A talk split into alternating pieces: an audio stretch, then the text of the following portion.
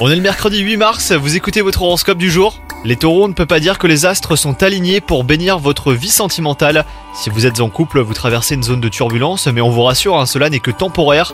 Quant à vous les célibataires, vous préférez à raison euh, prendre votre temps. Votre carrière, elle, semble protégée, c'est le moment du coup de verrouiller un certain aspect de votre vie professionnelle si vous avez des projets.